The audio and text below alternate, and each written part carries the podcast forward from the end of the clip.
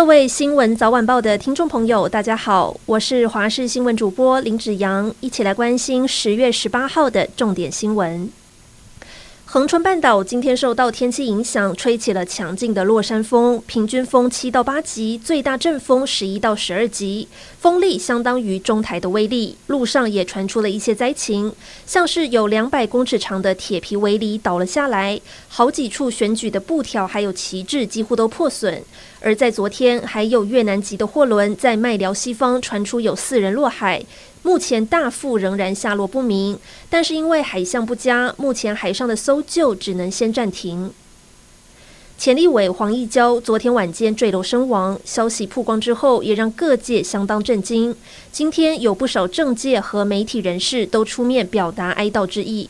艺人白冰冰悲痛地说：“黄义交还发简讯给亲友，请他们多多照顾女儿。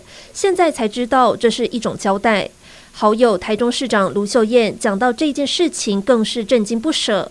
就连过去曾经和黄义交传出绯闻的媒体人周玉蔻，也在广播节目上对生命的议题有感而发。国民党今天召开记者会，台北市议员王鸿薇指控高雄市长陈其迈当年公费念医学院，毕业之后却没有依规定到偏乡服务六年，通缉是欺世盗名，要求陈其迈说清楚。上午，陈其迈亲上火线回应，表示早在二十多年前就赔偿了这一笔公费。他强调，从医的初衷没有改变，近半也拿出赔偿公费证明，批评国民党乌龙爆料。随着疫苗普及，世界各国的新冠防疫政策都逐渐松绑。但是，欧美专家观察南半球的疫情，发现澳洲今年流感死亡的人数高达三百多人，而去年的流感是零死亡。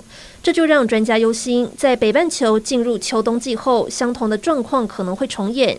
因此，美国和日本政府都呼吁民众，除了施打新冠疫苗之外，也别忘了流感疫苗。伊朗库德族二十二岁女子艾米尼九月时因为没有戴头巾，遭道德警察羁押之后死亡。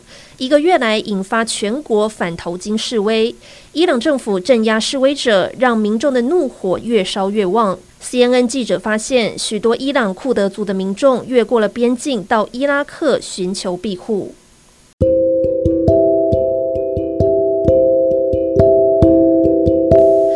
以上就是这一节新闻内容，感谢您的收听，我们下次再会。